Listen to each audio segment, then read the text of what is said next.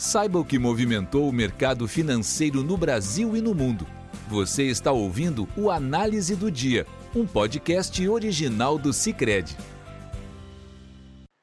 Olá pessoal, muito obrigado por estarem nos acompanhando em mais um podcast do Sicredi. Aqui quem fala é Gustavo Fernandes, da equipe de análise econômica.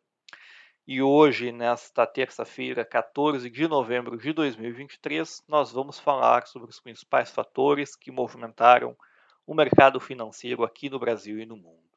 O dia foi bastante marcado pela divulgação da inflação ao consumidor nos Estados Unidos, que veio abaixo do esperado. O índice cheio ficou estável, com uma variação de 0, portanto, em outubro, em relação a setembro, quando a expectativa do mercado era de um crescimento de 0,1 na margem, e o núcleo da inflação, que exclui elementos voláteis como alimentos e energia, estava esperado para variar 0,3% no mês e variou 0,2%. Apesar de ter sido levemente abaixo das expectativas, esse dado vem num momento importante lá da desinflação americana, visto que a gente já começou a ver fraqueza nos dados de atividade, com, por exemplo, o mercado de trabalho vindo mais fraco e também um alívio ali no preço do petróleo, o que aumentou as perspectivas de que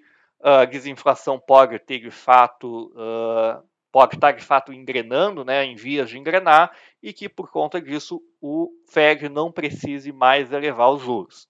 Ao longo do dia de hoje, depois da divulgação do dado principalmente, as apostas do mercado para uma alta de juros em dezembro secaram.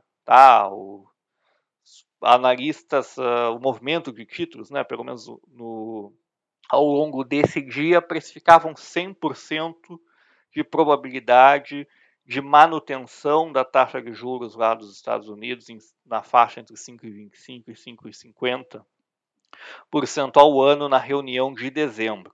Aí já com cortes na taxa das Fed Funds no primeiro semestre de 2024. Esse movimento mais benigno para a inflação foi chancelado, vamos dizer assim, pelo presidente do Fed de Chicago, Wilson Goldsby, que comentou que esse movimento do CPI ele aumenta a probabilidade de um pouso suave na economia americana, ou seja, uma situação em que não é necessária uma recessão para desinflacionar a economia.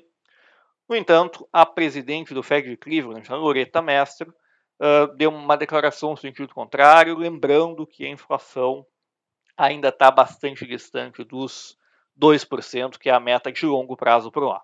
Mas, de qualquer forma, as bolsas reagiram muito bem a esse dado fraco de inflação e menor expectativas por juros.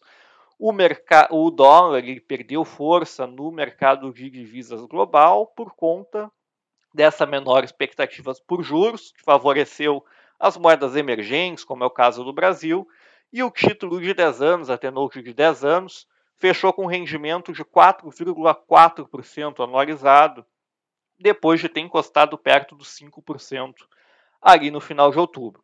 Lembrando que os juros longos nos Estados Unidos, como esse caso da T-Note de 10 anos, o fato dele ter rodado em torno dos 5% ali no início do mês, perto da decisão do Copom aqui no Brasil, foi uma das coisas que contribuiu para o Copom ter tido uma postura um pouco mais dura em função da preocupação com o cenário externo. Uma das coisas que preocupava o Copom era o fato do juro americano estar num patamar muito elevado, estava em torno de 0,6 ponto percentual acima do que ele está hoje, e o fato do petróleo representar um risco para o cenário também, em função do conflito que tem lá no Oriente Médio, perto de vários países que são produtores de petróleo ou que têm alguma influência na logística da commodity. E, conforme as coisas estão melhorando lá nos Estados Unidos e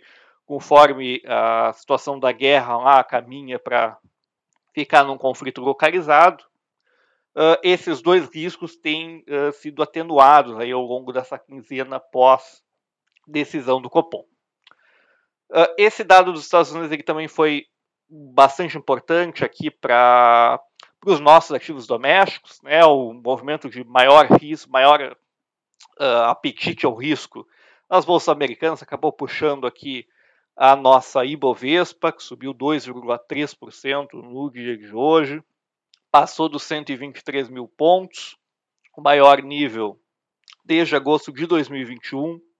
O dólar teve uma queda forte, em torno de 1%, cotado aos R$ 4,86 no final do dia de hoje, o menor valor em 2 meses, e os juros futuros também voltaram a cair.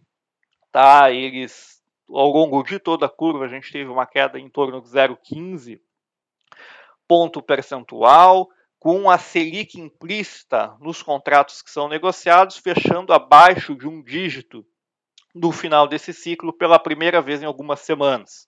Tá? Nas últimas semanas estava sendo precificada uma Selic terminal por parte do mercado em torno de 10,50. O final do dia de hoje fechou em 9,94. A gente também teve influência nesse movimento dos juros a nossa própria desinflação. Tá? A gente teve a divulgação da pesquisa mensal de serviços hoje, a PMS, e veio com uma queda de 0,3% no volume de serviços lido em setembro com relação a agosto, abaixo das nossas expectativas, que era de uma leve alta de 0,2%, e do mercado, que era uma alta de 0,4%. Conforme esperado, os serviços às famílias vieram com um crescimento de 3%, mas, contudo, sem recuperar o nível de agosto, tá? Porque eles caíram bem fortemente ali, 3,8%. No trimestre, os serviços ficaram praticamente estáveis, 0,1%, com a única componente crescendo foi os serviços das famílias. Cresceu 0,9%, que mostra aqui que o que mantém, que está mantendo a atividade aquecida por enquanto, é o mercado de trabalho relativamente aquecido e resiliente, com a massa de rendimentos ainda crescendo, o que indica que a atividade tende a desacelerar para frente, né? Tendo em vista que basicamente o consumo que tem sustentado o PIB agora nesse segundo semestre. A gente, com esse dado novo aí do serviço, mantém a projeção de uma leve queda do PIB, 0,1% agora no terceiro trimestre. Também tivemos, ao longo do dia de hoje, novas informações sobre a possível mudança da meta de resultado primário. Foi um pouco ofuscada por esse movimento vindo de fora, mas também teve uma notícia que foi positiva, né, que indicou que o ministro Haddad, que defende a manutenção da meta em 0, teve a sua posição, vamos dizer, fortalecida dentro do governo, e que, segundo o Fonks, né, o presidente Lula não deve orientar a sua base na Câmara a protocolar emendas no orçamento para mudar a meta em 2024. Tá? O prazo é até o final dessa semana, até sexta-feira. Se não houver, é possível, se reduz muito a probabilidade de mudar a meta depois, depois da tramitação da LDO. Tá? Com isso, nós encerramos o nosso podcast de hoje. Desejamos um bom feriado amanhã e nos vemos na quinta-feira. Você ouviu o Análise do Dia, um podcast original do Sicredi. Até a próxima!